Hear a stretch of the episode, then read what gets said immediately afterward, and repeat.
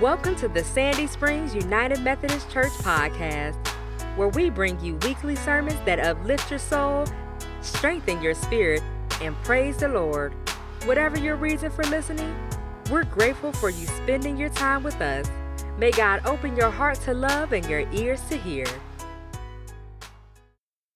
Today's scripture is Acts 5, verses 27 through 32. You may be seated. When they had brought him, they had them stand before the council.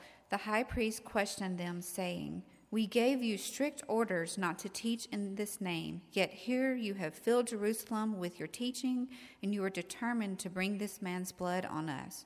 But Peter and the apostles answered, We must obey God rather than any human authority. The God of our ancestors raised up Jesus, whom you had killed by hanging him on a tree. God exalted him at his right hand as leader and savior, that he might give repentance to Israel and forgiveness of sins. And we are witnesses to these things, and so is the Holy Spirit, whom God has given to those who obey him. The word of God for the people of God. Thanks be to God.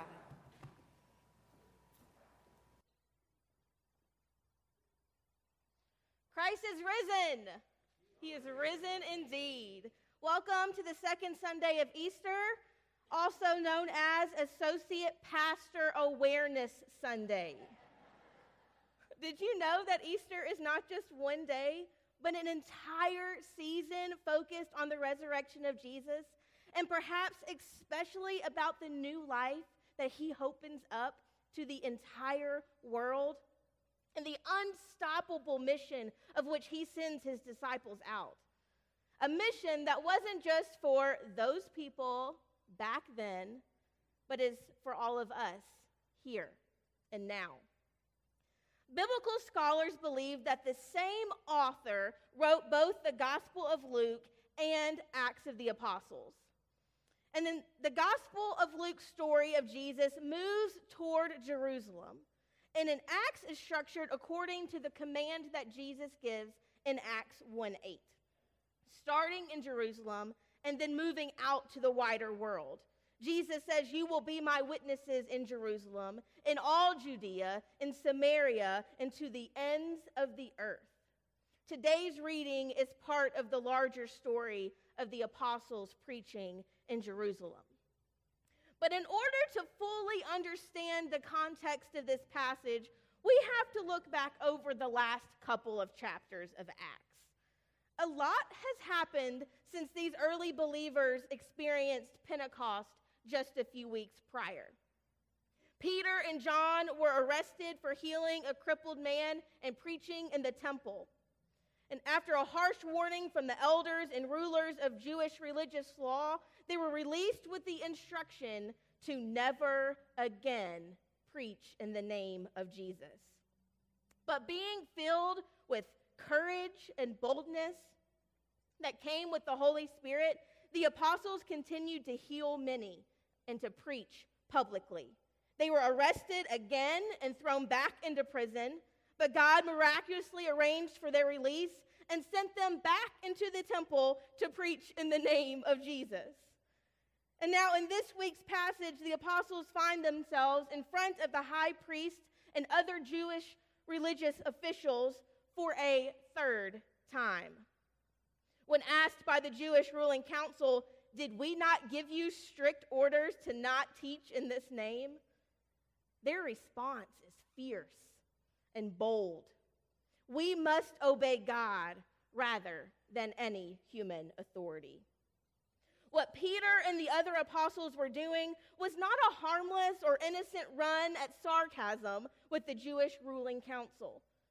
The apostles were literally risking their lives by refusing to remain silent about Jesus.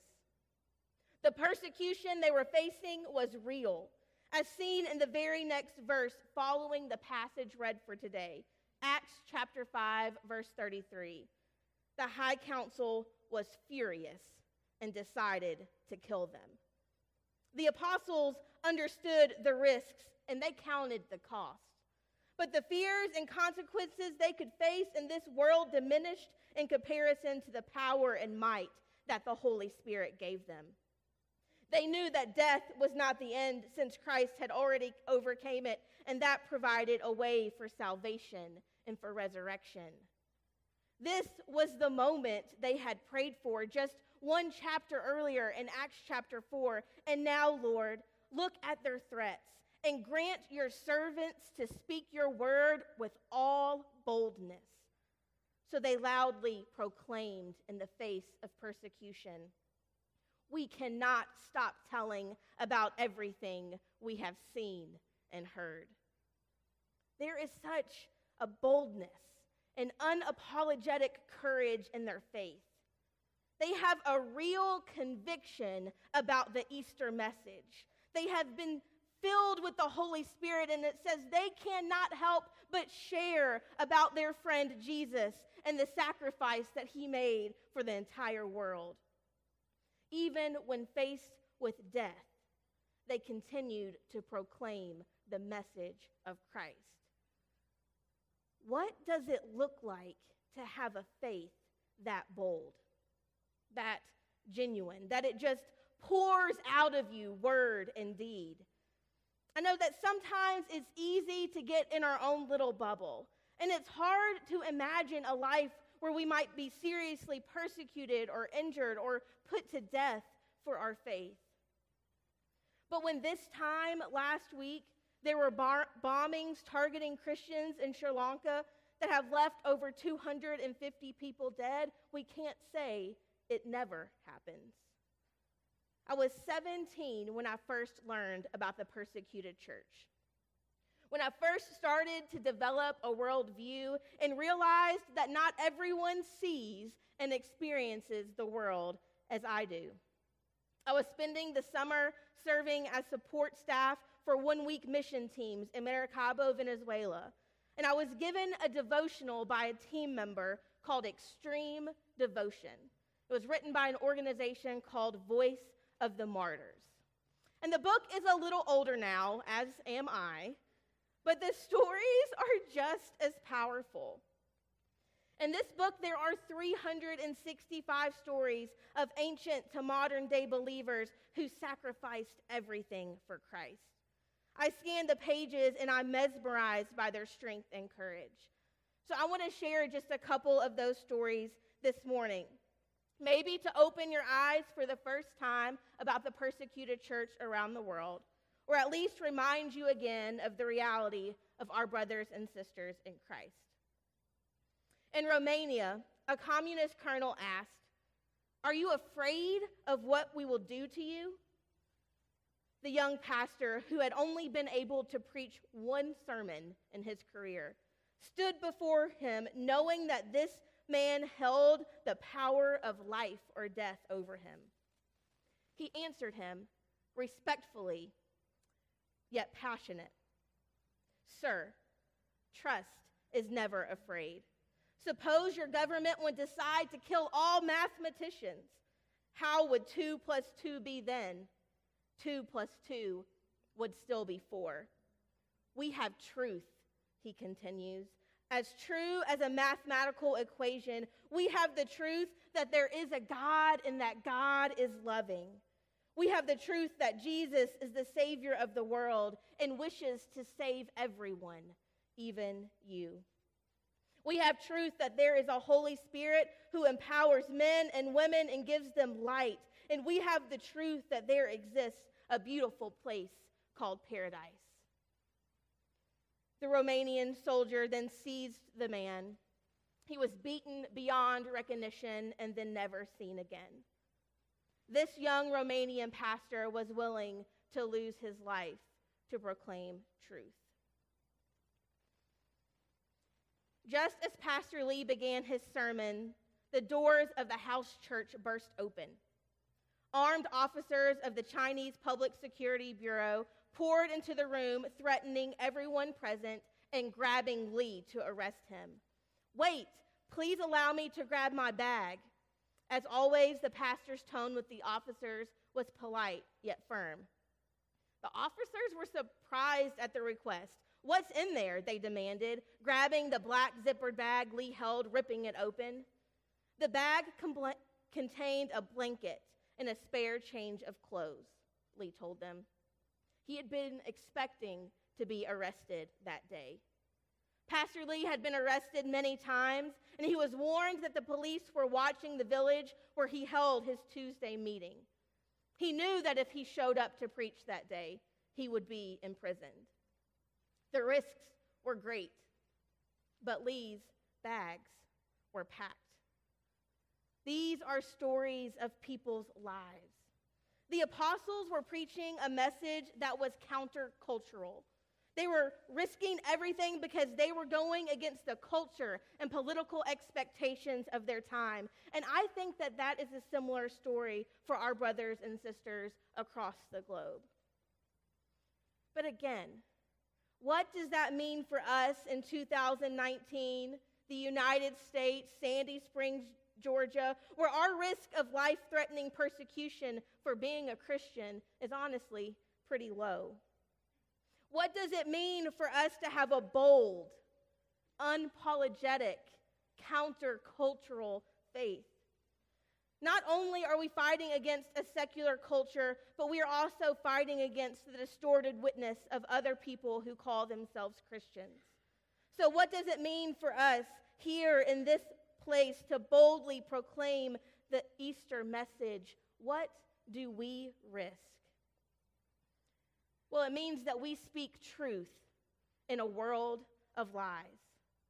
It means that we preach a message of love in the midst of hate. It means that we insist on being the light in the world of darkness. It's being the presence of peace in the midst of chaos. The Easter message is not exclusive, but is offered to all people who find themselves in all circumstances. It's, just, it's not just proclaiming an open table, but living with a radical hospitality where people actually feel welcome. It is proclaiming a gospel that might push against some of our capitalist ideas, where we might risk some social capital or perceived status. It's not life or death, but it's just as important because we get comfortable and we make excuses. We lack a sense of urgency, and it becomes easy for us to forget how life transformational this message really is. We live in a world where people need to know that somebody loves them, that they're not alone, that there is hope and there is grace and there is peace, even when we cannot see it. That they are worthy and that their lives have purpose. These two are countercultural messages. So, on this first Sunday after Easter, may we be filled with the same courage and boldness that the Holy Spirit gave the apostles. May we not remain silent, but loudly proclaim not only the victory of Christ over death, but also what it means for our lives today. May our joy be so great and our hearts be so full that they cannot be contained as we declare all that the Lord has done for us in the entire world. Christ is risen. He is risen indeed in the name of the Creator, Redeemer, and Sustainer. Amen. Let us go from here today with courage, a bold, unapologetic, proclaiming the Easter message, a message for all. The love of God and the grace of Christ and the fellowship of the Holy Spirit. Amen. Thank you for listening to the Sandy Springs United Methodist Church podcast. We hope that you have found our podcast helpful and hope to be in ministry not only to you, but with you. For more information about Sandy Springs United Methodist Church, please visit www.ssumc.org. Until next time, may God bless you.